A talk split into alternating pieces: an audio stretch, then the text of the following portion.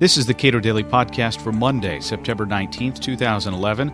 I'm Caleb Brown. The right to keep and bear arms, like other rights, doesn't stop at the state line, but just how far does it extend now that states must begin to more fully recognize the rights enshrined in the Second Amendment? Cato Institute Associate Policy Analyst Dave Kopel comments. Years ago, it was popular for people who supported gun control to say, well, we should treat guns like we treat cars. They're dangerous, uh, products potentially in the wrong hands. But uh, around that time, Jacob Sullum pointed out uh, to me in an article, he said, well, if we take that idea seriously, it means that you can take your gun into all 50 states. And if you keep your gun on your property, you don't have to license it or register it in any way. That, that's exactly right. I think the uh, the guns as cars uh, theory, which I uh, wrote about some in an article in the University of Pennsylvania Law Review, would probably be the uh, the biggest gun decontrol uh, measure in, in American history. And I think the the car analogy is is of course is apt when in public places, and I think it's it's most legislators legislatures have said that it's reasonable when you're taking a gun onto a public place like walking down the sidewalk that there can be a, a process for for licensing, and that's what most of the, the states in this country have is a as with a driver's license, a procedure for law-abiding people with a good record to ob- obtain a permit. Uh, based on objective criteria. So, what is the case for this? Uh, the federal government uh, setting some some rules here. The Fourteenth Amendment is the basis for that. The Fourteenth Amendment, of course, was enacted to say we need to to change some of the, the state federal balance in our Constitution because the, the old balance ended up with a civil war. And the root cause of the Civil War was violations of the rights of national citizenship. In specific, we're talking about black people who were stripped, in many cases, of their weapons, and abolitionists stripped of their weapons and either executed or, or treated very poorly. Exactly. We're talking about things like the Black Codes, which were enacted right after the Civil War by states such as Mississippi, Alabama, which forbade black people among other things, uh, to possess firearms, or said you can only possess a, a, a, firearm if you get a special permit, say from the Justice of the Peace, and also of, of violations of the rights, similar rights of uh, white Republicans in the South uh, being persecuted and unable to express their political opinions. And violations like this had gone on before the Civil War, when, I mean, one of the reasons the war happened was abolitionist speech and speakers were so ruthlessly suppressed in the South and in, in, fact, one of the, the famous cases which shows that Congress intended in the 14th Amendment to protect the right of interstate travel, which is not something that's written in the Constitution, but which has long been, I think, correctly viewed as part of the structure of our federal republic, a right that is created by the Constitution to travel among the states.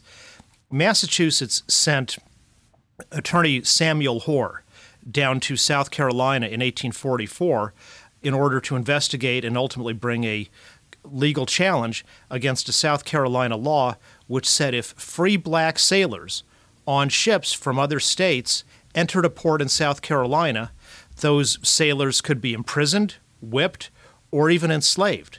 And they Massachusetts and m- much of the rest of the country correctly viewed that as a violation of the privileges and immunities uh, of citizens of the United States, which are protected by Section 4 of the 14th, uh, by Section, by Article 4 of the original Constitution. And we know from the debates in Congress when the 14th Amendment was passed that one of their purposes, as Senator Lyman Trumbull from Illinois explained, was to give Congress power to protect these national citizenship rights, such as the right to travel and the right to bear arms. More broadly, though, uh, privileges or immunities as a part of the 14th Amendment was uh, basically, basically, as you say, national citizenship rights, but all the things that make you a citizen, right? Yes, as a, as a citizen of the United States, you have certain privileges or immunities. The the right of habeas corpus, for example, the the right of interstate travel, uh, most of the rights guaranteed in, in, the Bill of Rights. All those are privileges or immunities of citizens of the United States, as the, creators of the Fourteenth Amendment saw things.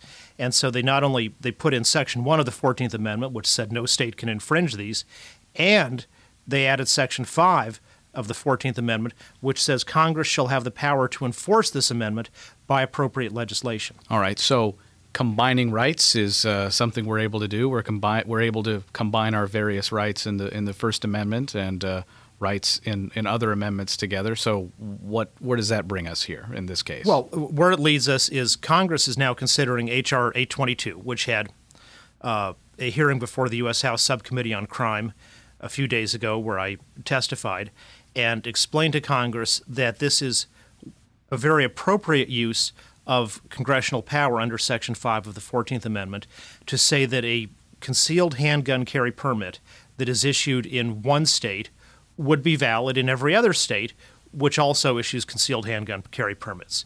Uh, and that in practice means Illinois and the District of Columbia are basically the only places that have no procedure to issue permits to pe- for people to carry handguns in, in public for lawful protection. So my Colorado permit would be valid in, say, California. Now, most states already have objective, fair concealed handgun licensing systems, and they've voluntarily entered into reciprocity agreements with other states.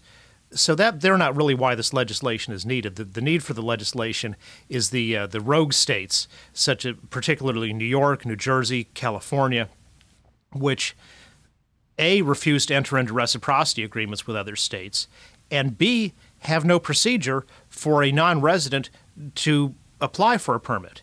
And so, as a result, a traveler who goes to Buffalo, New York, or San Diego, California, or wherever is stripped of his right to bear arms. And that's a, a, violation of his, of course, of his Second Amendment rights and also of his right to travel. As the Supreme Court has, I think, correctly ex- explained the right to travel, it includes, among other things, uh, the right to be treated as, as, a welcome visitor to a state rather than as a, uh, uh, an unfriendly alien. So Congress can step in to redress this and say that when you're exercising your constitutional right to travel among the states, the the host state cannot strip you of the ability to exercise your other constitutional rights, including the right to bear arms. Representative Quigley from Illinois asked me a what I thought was a, a, a very appropriate question. He, he's a, a, strong gun control advocate, and he, he pointed out that federalism and states' rights, all this kind of stuff, seems to be a, an issue of convenience for many people in Congress. That their preference for national power versus states' rights kind of depends on whatever the, the substance of the issue is they're talking about, and there's there's not a lot of consistent uh, friendship for the for the Tenth Amendment in Congress. And it, in my answer, I, I explained he was exactly right on that.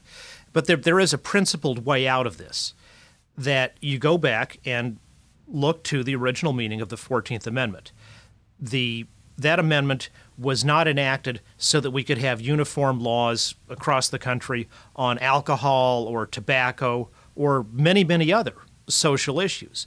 It was enacted with the purpose of protecting the constitutional right to travel and the constitutional right to keep and bear arms. So, the places where congressional action is appropriate under Section 5 of the 14th Amendment is to protect those things which were understood as national citizenship rights when the people of the United States added the 14th Amendment to their Constitution.